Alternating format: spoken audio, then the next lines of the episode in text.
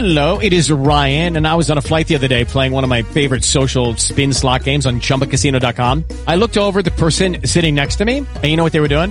They were also playing Chumba Casino. Coincidence? I think not. Everybody's loving having fun with it. Chumba Casino is home to hundreds of casino-style games that you can play for free anytime, anywhere, even at 30,000 feet. So sign up now at ChumbaCasino.com to claim your free welcome bonus. That's ChumbaCasino.com and live the Chumba life. No purchase necessary. Group. Void were prohibited by law. See terms and conditions. 18 plus.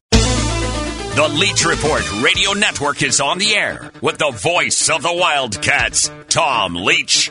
This is where the Big Blue Nation comes for the latest news and views on the Cats. Interact with the show now by tweeting at Leach Report or email leachreport at gmail.com. Call us at 877 904 1080. Now, the voice of your Wildcats, Tom Leach. It is the Tuesday edition of the Leach Report, coming to you from the Clark's Pump and Shop studio. Hello, everybody. Glad you are with us. One more brutally hot day before this uh, heat wave breaks off for us, and uh, get some nicer temperatures coming our way. Coming up on the show today, we will talk with Ben Roberts from the Lexington Herald Leader, Larry Vaught in for his regular Tuesday visit, and we will check in with Darren Headrick, who is in Hoover, Alabama for the start of the SEC tournament. Kentucky plays in the very first game this morning, and that takes us to our Wildcat news of the day, a service of Kentucky Beer Cheese. Kentucky is the 11 seed in the SEC tournament and is playing in about a little less than 90 minutes against sixth seed Florida. And it'll be on the UK radio network. Darren Headrick will be on the call on many of these same stations. It'll be televised on the SEC network.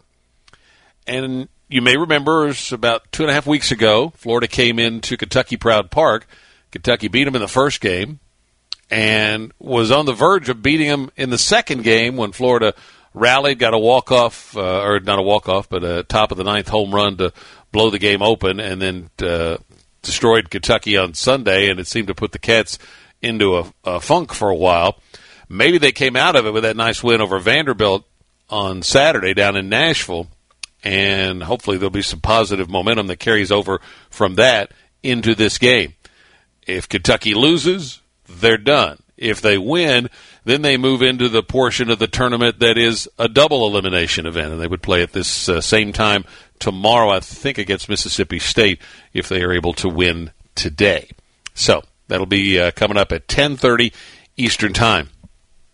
Happy to see that Max Duffy has signed a free agent contract with the Denver Broncos, so that's where he'll take his shot.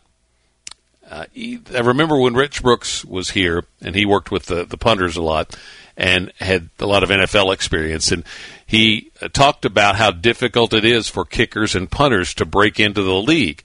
We've certainly seen that with uh, Austin McGinnis. Wow. Once Tim got in, though, he had a long career. And uh, that's what a lot of times kickers and punters have to do. Austin is, is still battling.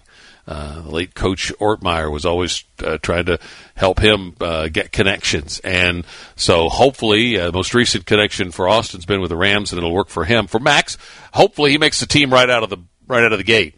But you you, ne- you never know. He's going to have other options too between uh, Australian pro football and uh, others. But um, I hope it works out for him to maybe be the outlier and stick with the team right from the start because uh, he is a special talent. Not only the length and height of his kicks, but his ability to control direction. So hopefully Denver sees all of that and he lands a spot with the Broncos. Uh, Skyy Clark, class of 2022 point guard, has set his official visit for UK. He's coming to campus June 11th through the 13th, according to reports.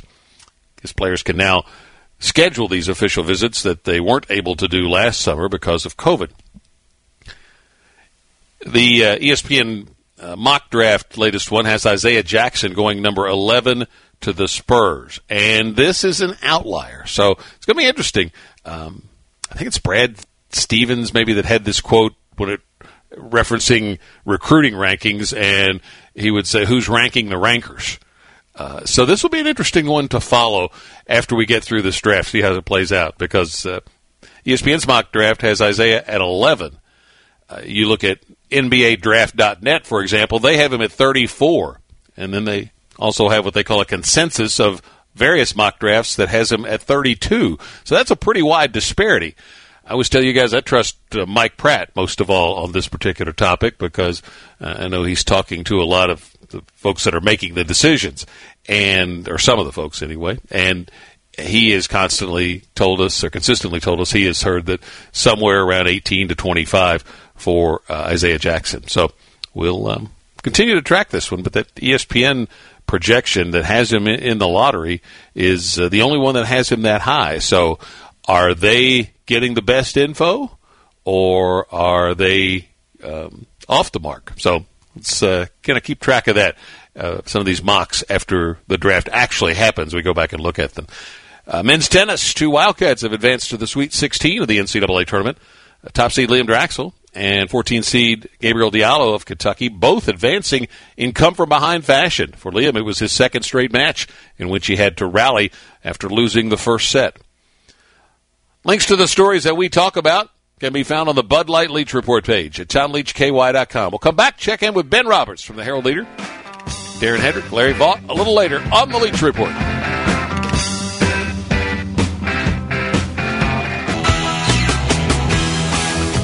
We bring on Ben Roberts from the Lexington Herald Leader, KentuckySports.com, and uh, we'll talk here in a minute about a couple of, of the Next Cats profile pages you guys are doing on uh, new Wildcats, Ben. But let's just start with the beginning topic of roster construction. It's going to be a, an important new phase of, of college basketball. It's always been been important, but it's just happening in a different way now.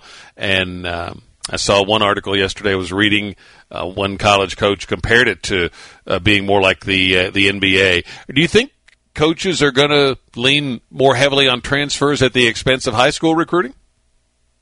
Yeah, I think we're already, you know, we're already seeing that. We saw it this off season, and and yeah, I think the NBA analogy is, is pretty good, especially with the the teams at the very top, like a Kentucky. Um, you know, as we've seen this spring, it's it's more like free agency than anything. And, um, you know, also as we've seen and we kind of predicted several months ago was that, uh, you know, when it looks like a team like Kentucky, a program like Kentucky or a North Carolina or a Duke, um, has an opening, you might see guys who otherwise, you know, might not have been looking as hard to transfer, uh, put their names out there, um, if they think they're going to be a good fit. So, you know, Kentucky, they've they've done you know okay in the past with those spring recruiting cycles, those late seniors who who were uh, who were deciding um, you know on their college destinations. But but this spring, obviously, you know they had two or three needs, and they went out and got two or three guys who were going to be great fits.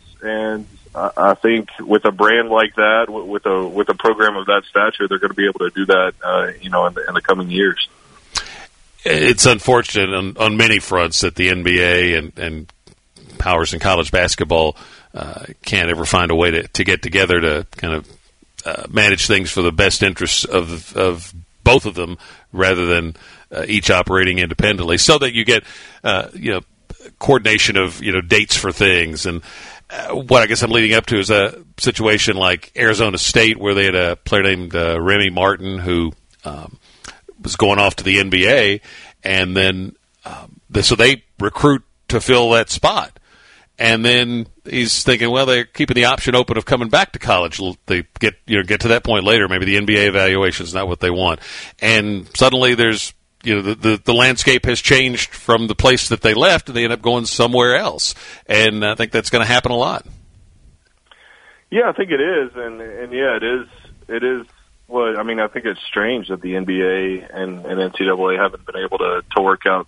You know, it, it, it's just it seems like it should just be a series of conversations yeah. throughout the year to to try to get that calendar set. And you know, I've always seen it as the NBA kind of has an attitude of, well, you know, kind of what happens down there doesn't really affect us. But I, I if that's true, I, I don't think that is true. If that's if that's what they're thinking. Um, so, you know, I, I, I don't know, but yeah, it's it seems like every year there's something, there's some different wrinkle that that's probably not great for for either the NCAA or or the NBA that, that kind of emerges and, and, and lingers for several years. And we've kind of seen it here in Kentucky, where you know Davion Mintz, if if you're John Calipari and you know he's not going to test the NBA and he's coming back, then uh, maybe there's one of the transfer in guys that you you wouldn't have taken.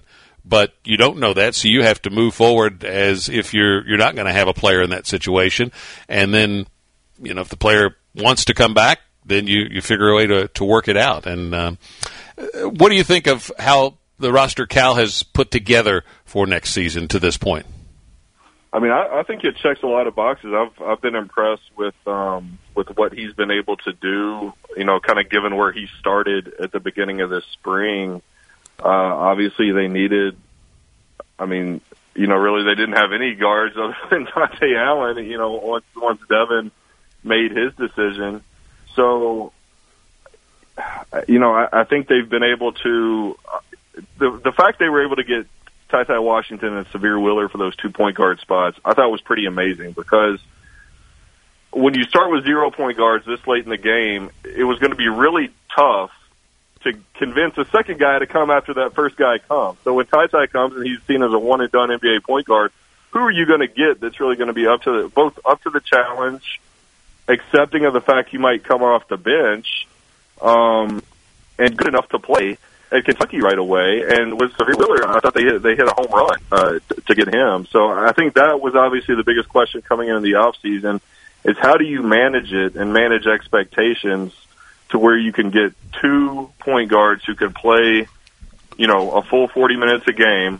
combined, especially if Davion Mintz doesn't come back. And they were able to do it. And, uh, you know, they complement each other so well that I think those two can and will play together at the same time at, at certain times in the season. So, uh, you know, I, I think across the board, uh, he, he, that staff did a, did a great job of, uh, of putting this thing together.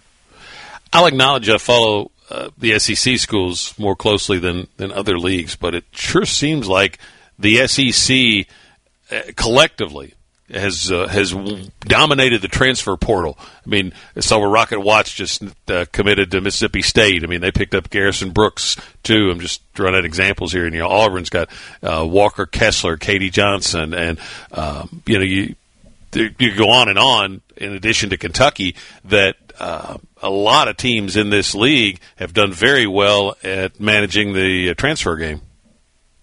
Yeah, Adam Miller to LSU. I, I I did something a few weeks ago, kind of breaking down I use ESPN top 100 transfer rankings, and it wasn't just the the, the volume uh, that the SEC was getting of those you know top 50 or so guys. It was the fact that it was spread all across the league. It was something like 10 or 11 SEC teams mm-hmm. had a top 50, top 75 transfer. It, you know, it was across the board. And I, I think that was the most amazing part. Not only all this incoming talent that, that they're going to have for next season, but they're pretty much every, you know, every, every school in the conference got somebody or got, you know, in Kentucky's case, three or four guys that are going to be instant impact guys. So yeah, it, it was pretty amazing the way they were able to, uh, to, to maneuver this thing and, and just uh, the, the, the influx of talent for next season should be should be really really uh, really really good. Talking with Ben Roberts of the Herald Leader. We'll be right back to continue the discussion in just a moment here on the Leach Report Radio Network.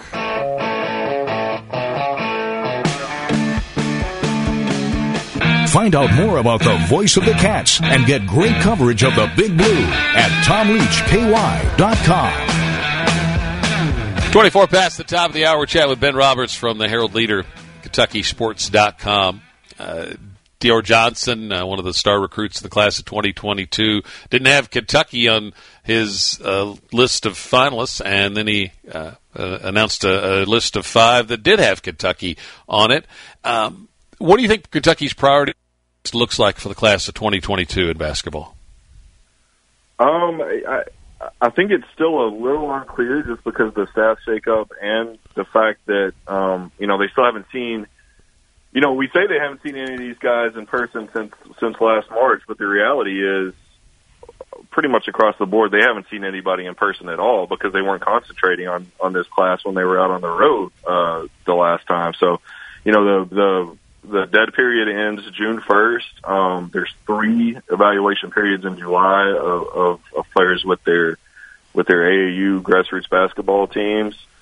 So I think once we get to the end of July, we're going to get a lot better sense, and Kentucky's coaches will get a lot better sense of who they really want in that 2022 class. Um, so I, I think that's that's still to be sorted out over over the next couple months or so. They have been sending out offers at a pretty, you know, a, a pretty, you know, higher than steady rate uh, by Kentucky standards. So uh, there are definitely some guys that they know they want, but some of those guys are also going to be looking at the G League, and, and they know that. So I, I think once they get in the gyms over the next couple months or so, really get to know these players in person, which they also haven't been able to do. Um, I think that's when everything will kind of kind of settle out. So I, I think by August first, we'll we'll know a lot more, and, and they'll know a lot more about about who they really want. One of Ben's uh, main duties for the Herald Leader is running the Next Cats recruiting page for basketball, and you've got a profile uh, page on Ty Ty Washington up there. You previously did one, I think, on uh, CJ Frederick. Um, any interesting nuggets from those two deep dives? No, not really. Just uh, you know, trying to you know, we try to talk to the you know the coaches and the people that have been around them for uh, for those things too. So um, really, just trying to get a primer out there for, especially once we get you know everybody's got their summer plans, doing things over the summer. So once we get toward the fall and and they start practicing, uh, fans could check back in and and get to know these guys a little more because you know we know. during this past season, we thought it might be one of the uh, you know least roster turnovers of uh, Calipari's career at Kentucky, and then now you're looking at uh, seven seven new players for next season. So uh, fans are going to have a lot of learning, and then I'm sure relearning to do uh, once we get to October, November. You think there'll be a, a as if there's a more of a focus on transfers that there'll be maybe a, a little more roster stability. I mean, you you look at Kentucky, uh, like Grady's obviously going to be a one year player, but uh, uh, but others there's guys that you could see staying maybe at least two years, right? Yeah, and, and I think that's going to be one of the bigger questions uh, going into this season. I, you know, at, at this point, unless Davion comes back, Grady is going to be the only guy who's playing his last season of college eligibility. So, you know, Sahvir Wheeler joked that he, he felt like an SEC veteran um, last week in, in his meeting with the media. But he's with the extra year, he's still got three seasons of NCAA eligibility. It seems like he's been around a while, but he's still got three years left if he wants them. Uh, obviously, they've got a couple freshmen who they don't see as as uh, as one or, or one with Bryce Hopkins who they don't see as one at times. Um, C.J. Frederick could be around. So yeah, I, Dontaie Allen. I, I it seems like we say this every going into every season, but with the new transfer wrinkle, um, and players not being able to, to, it seems like take advantage of that role if they transfer multiple times. You know, I think players coming in with with multiple years of eligibility, it, it seems like logic would say that that they would stick. So yeah, I, I think I think it'll be interesting to see how much stability there there really is uh, in the next one two years. All the recruiting is going to heat up for uh, college basketball here over the next few weeks with uh, visits starting and evaluation periods, uh, things that uh, could not happen last year. So, place to follow it all is the Next Cats recruiting page. And Ben Roberts at the Lexington Herald Leader. Thank you, sir. All right. Thanks a lot, Tom. Halfway home on this Tuesday edition of the Leach Report. Uh, got a few seconds here before we uh, hit the hard break at the bottom of the hour. So let me remind you to check out the All Resilient Team page at tomleachky.com or check out our Facebook page for the All Resilient Team. Listen to the salutes that uh, air here on the radio show. Some amazing stories of young men and young ladies across our state who have overcome adversity to participate or to excel in their respective sports. And um, thanks to uh, our great sponsors for making this possible. See you in just a moment with Darren Henry. Can't get to a radio? You can listen to us live on the web at talkradio1080.com. Now, back to the show. From the Clark's Pump and Shop Studio, it is the Leach Report for Tuesday. We head down to Hoover, Alabama to bring on Darren Headrick. He's the radio voice of UK baseball, and he'll be on the call here shortly, uh, a little less than an hour. First pitch uh, down in Hoover for Kentucky playing the opening game of the SEC baseball tournament against Florida. Uh, weather's a little warm there as well as in Kentucky, right, Darren? Yeah, it's supposed to be 95 during the game this afternoon with the humidity. So we are in the deep south in the summer, Tom. Good thing it's starting at 10:30 Eastern Time then. yeah, yeah. Hopefully we can get in while the weather's still nice and, and uh, comfortable and get this game in. This was a Florida team that about two and a half weeks ago, I was listening to uh, your call on the Friday night game, the second game of the series, and Kentucky's one pitch away from winning the series. They were going to have won the first two games. And then uh, Florida got a, a base hit to bring in the tying run and then a home run to, to win it. And it seemed like it took Kentucky uh, until this past weekend maybe to recover from that. Um, what do you think? Where do you think your, their mindset is as they get ready to take on the Gators? I, I think they're in a good spot. I really do. This team seems relaxed over the last few days, and you know, I, I wonder, Tom, with that win over Vanderbilt on Saturday, the way they did it, it looked like Vanderbilt might have won the game on a borderline pitch that was called a ball. Then Kessler homers, then Plastiak homers, and Kentucky beats Vandy in a very similar fashion. I, I wouldn't say it makes up for that Florida loss, but I think it exercised some demons, and it got this team feeling good. They know they've got a good starter on the mound for the game today, so I, I think uh, I think they're in a good spot, and I think they're ready to see Florida again. For fans that uh, don't do a deep dive into SEC baseball. Maybe they just follow the Cats. They've been to Kentucky Proud Park. Uh, tell us about the stadium there in Hoover and what kind of baseball it plays to. Well, I'll tell you this much. It is a big ballpark, and it plays big. The gaps here are huge. If you can send a ball down the lines or into the gaps, you have a chance not only for two, but three bases. It is hard to hit home runs in this ballpark, especially when it's hot and humid but if you catch the wind right, you can hit them out. Center field is 405 here. It's a great atmosphere. It's a great turf. It is a natural turf. Uh, the ball plays fair. It plays true here when it's on the ground. So it is a great facility. And a little quick history for you, Tom. It's the former home of the Birmingham Barons. It's where Michael Jordan played when he was in the minors. It's where they filmed part of Space Jam. So it is a pretty neat facility. It, it's where the spaceship landed when Michael Jordan came home after playing with the Toon Squad. So. Ah, yes. Uh, well, Newman was on the scene. Wayne Knight. that's right. That's right. Uh, let's uh, talk a little bit about the matchup with the Gators on the mound. Uh, tell me who Kentucky's throwing and what they'll be getting from Florida. Well, we'll start with Kentucky. They're throwing Sean Harney, and it's a kid that they really believe in. Sean is a veteran guy. You know, he pitched at UMass before transferring to Kentucky, and he presents a really challenging arsenal with his fastball in the mid to upper 90s. He also has a curveball that is a true 12 to 6 breaking ball any pitcher or staff member around Kentucky's program you ask, they'll tell you it's the best breaking ball on the team. And his outing with Florida wasn't bad. He pitched in the rain, gave up a home run that tied the game at two, but Kentucky still carried the lead late in that game. So Sean had a good outing against them the first time. The Gators on short rest are going to throw Tommy Mace, their Friday night starter and Mace was the one who lost to Kentucky seven to five in that series at Kentucky Proud Park. But he does present a challenge. He's got a good fastball, obviously. He's got tremendous breaking stuff. He threw 106 pitches last Thursday against Arkansas in the start. And so it'll be interesting to see. Actually, it was last Friday, so it'll be interesting to see how far he goes. But a great matchup with Harney versus Mace in this uh, this duel coming up in a few minutes. This is a um, double elimination tournament eventually, but this these games on the first day it's win or you're out, right? Yeah, it can be a little confusing with this setup, but today's games are all double or today's games are all single elimination. If Kentucky beats Florida today, they'll advance to play Mississippi State tomorrow, and that's where the double elimination starts. And you'd like to stay in that winners bracket if you can win Tuesday today then you can uh, advance to that winners bracket Wednesday and Thursday. And if you win both of those games, you get Friday off, and then you go into the weekend with the semifinals where it returns to single elimination. So it is a, a tournament with a lot of different nuances to it. Hopefully, that uh, mojo that they found in Nashville on Saturday afternoon is going to carry over for you guys down there in Hoover. Have a great call, Vic Darren. Thanks so much, Tom. Appreciate it. That's Darren Headrick. He'll be on the call on the UK Radio Network a little less than an hour from now. First pitch in the SEC tournament and the very first game matching Kentucky and Florida. Larry Vaught will join us when we come back. It is the Leach Report, Radio Network.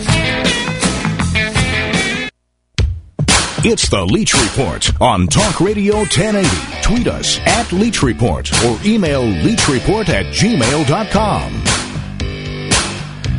We bring on Larry Vaught from Vaught'sViews.com, YourSportsEdge.com. We just heard uh, Darren Headrick talking about UK baseball. You've been writing a lot about UK softball, Larry, which is headed to another super regional this weekend down in Tuscaloosa.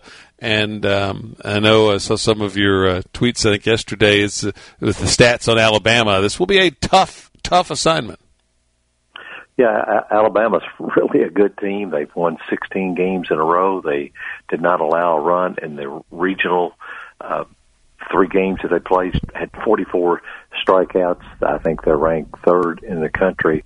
So pretty big big hill for Kentucky to climb. But on the flip side, the last two times that UK and Alabama played three game series, Kentucky won. It was 2019 at Alabama that Kentucky won two of three, and then this year to open SEC play, Kentucky took two out of three. So I don't think there's an will be an intimidation factor for Kentucky like there would be for a lot of teams.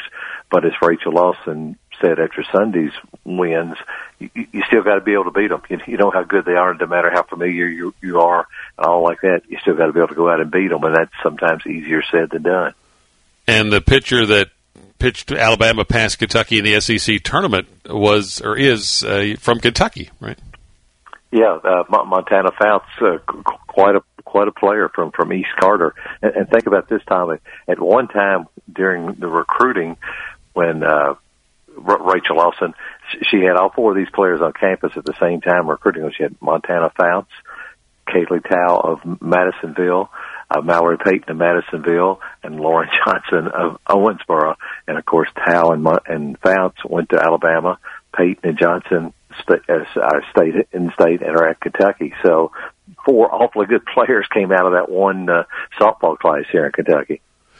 I think softball is going to be like volleyball. Um, they knocked, uh, you know, knocked volleyball knocked on the door for a long time. Kept getting a little better, a little better, being there in the hunt every year, and then they finally broke through, won it all this year. And uh, I think you know whether it's this season or, or one to come for Rachel Lawson, I, I think something they'll have one of those kind of runs too.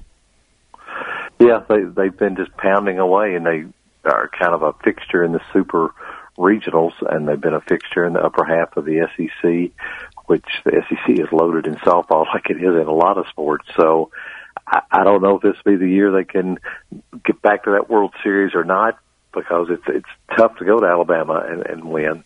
They uh, their fans really get into it there, and it, it's a it's a big challenge. But Kentucky came from out of that losers bracket and really looked good against Notre Dame uh, Sunday. Autumn Humes and Grace Baalman both pitched shutouts. They got hitting when they needed it. They've got who I think is maybe the nation's best player, Kayla Kowalik. Uh, she's just incredible what what she does behind the plate and at bat both. So they are uh, playing really, really well. I think gained a lot of confidence with the way they came back and won the regional. So we'll see what happens starting Friday afternoon. Let's shift to football. I think it was DraftKings that uh, put out the over under on wins for uh, teams this week, and they have Kentucky at six and a half wins. Seems low to me. Yeah, it, it does to me too. I don't know exactly what they know that maybe we don't know, but with uh, not, not playing an all SEC schedule, getting a full 12 games to put Kentucky, I mean, I think I would definitely, if I was a gambling man, I would definitely be putting a few dollars down on the over if it, if it was me. I, uh, really going to be intrigued by that Missouri matchup in, in week two. Uh, I, I think people are getting a little drunk on Missouri in terms of some of the pundits. Yeah, and, and that's one of those. Uh, I mean, games when we look back at next season could be one of those kind of breaking point type games. As long as Kentucky wins that game, I think everything that you and I think could happen could. If for some reason Kentucky loses that game, because I'm kind of with you, I'm not on that Missouri bandwagon like a lot of other people are. I think that's a game Kentucky should and, and will win if you win that one, then I think that a lot of pieces later in the season are going to fall in place just like you anticipate. But you definitely need to win that one from a momentum standpoint. uh, Brad White was on the Behind Kentucky Football podcast with uh, our buddy Curtis Burch, and one of the things he talked about was how well J.J. Weaver is is doing in his recovery from the knee surgery. Uh, what I said yesterday, and I'll get your take on it, is uh, I can fully expect him to be back out there with them when the the season started, but I think to get back up to his max level uh, I'd say if you could get that somewhere in the second half of the season, would be doing great. Yeah, I, I'm with you. I would think Tom, if he could be where he's full go and you can use him however you want and know he's fully ready, say by game five or six, that I think you got to be pretty happy. I think as long as he just could be out there when you get ready to start practice and going through things and kind of working him in, I think that could be a, a big, big factor because he, he's a guy nobody's really talked much about because you kind of just you don't know what he's going to be able to do or not do. Everybody comes back from that surgery at, at different paces, but if but if he's able to come back and it's able to play and build on what he did last year before he got hurt, that's a big big piece to add to that defense. Yeah, I thought uh, he was moving toward a real breakout year this year had he not suffered the knee injury. Yeah, he certainly was. I think as the, as the year went on, he just got better and better and did all the things that you saw the, or uh, heard the Kentucky coaches talk about that they thought he could do when they recruited him. I mean, he's one of those game changing type players or was developing into that type player when he had this kind of that freakish injury that kind of uh made him obviously miss all the winter workouts, the spring practice and I, I keep hearing folks talk about that he's way ahead of where they thought he would be but still, not everybody comes back from that injury the same way. So I'm sure hoping he can because he's a he's a fun and exciting player to watch play. You know, back to the DraftKings thing. Um, part of it's probably uncertainty at quarterback, and as far as uh, setting that projection where they did, and then I still think there's probably a uh, a tendency to not um, pe- enough people have outside of the Commonwealth have, have bought into what Stoops and his staff have done in terms of building depth, so that you know you lose a Jamin Davis and uh, people you know see you know a don't don't just anticipate they're going to have somebody ready to, to step in there and in other places too, uh, as the other top programs uh, do it. And I think Stoops is building the depth to the point where you know, maybe not in, in every case, but in a lot of cases, they're going to have somebody like Jamin was ready to step in when he got his chance and then shine. Yeah, I think that's the biggest thing that Mark Stoops and, and Vince have done with Kentucky is they've got that second line or even third line depth that's got a lot of guys really, really good. I mean, even you look at like trying to replace Quinton Bohanna, who the Dallas Cowboys seem to just be in love with. They they cut their nose guard from last year. Not that they're just going to put Quinton in there, but then some folks might tell you that uh, a, fully motivated Marquan McCall might be better than Quinton now he's going to get his chance to play all that he wants to. And I think there's a lot of examples like that at Kentucky. Maybe nobody's going to rise to the level of what Jamin Davis did and go from being just kind of an unknown to a first round draft pick. But I think they've got a lot of guys given an opportunity are going to play really well this year. And I think people just continue to underestimate the depth and the talent of this Kentucky roster. But I think it's a good thing because I think Kentucky has shown that they handle ad- adversity a lot better than they do prosperity. Let them have that stuff to to build on and kind of put that chip on their shoulder and keep it keep it that way. We're talking with Larry Vaught. We'll take a break. Come back with our final segment of the Leach Report. You can read him at VaughtsViews.com. Follow on Twitter at VaughtsViews.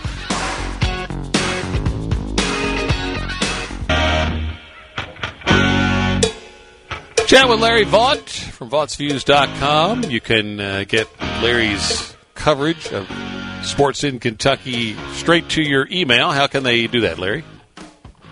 You can uh, go to VaughtsViews.com and you'll see a little drop down where you can just sign up to have it. Just put your email address in, and it'll start coming to you every morning. Then makes it easy. Um, I saw one of your stories. Uh, you compared Kentucky basketball to the Antiques Roadshow. I'll let you explain from there. Well, that was actually uh, Keith Peel that did some, oh, was it some Keith writing Peel? for Okay. me. Yeah, that, that, that did that, really well done. Probably too creative for me. So, but talked about talked about how you sometimes you pick up odds and ends at a antique or a flea market or something that didn't mean a lot to somebody else, but once you get them to you, they become more valuable to you than what they were to the person that did have them.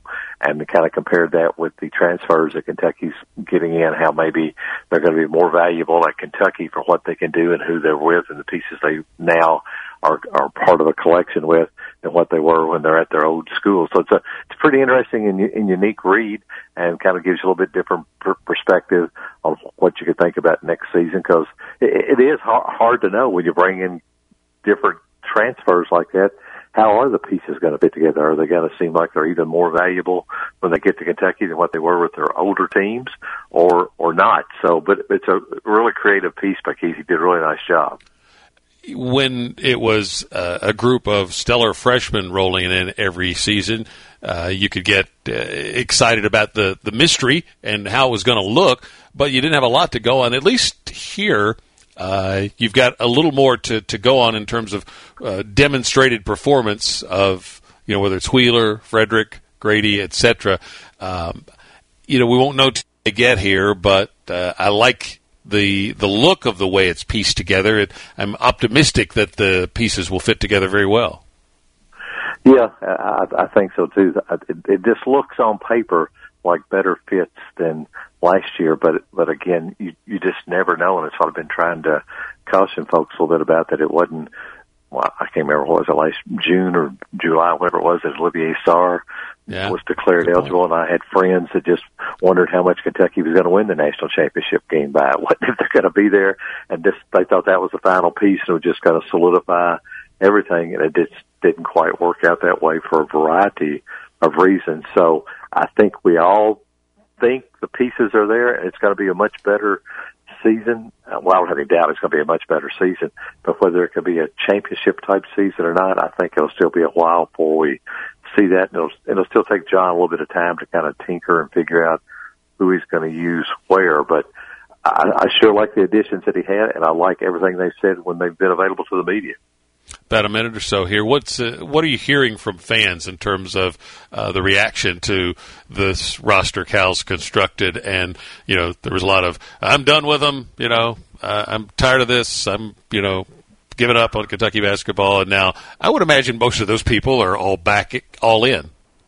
I, think the bandwagon and, and, and the boat are all full, but I think uh, for the people I talk to, Tom, one reason for that is the uh, re- return of Orlando Antigua. Also, I think that has really given a lot of fans confidence.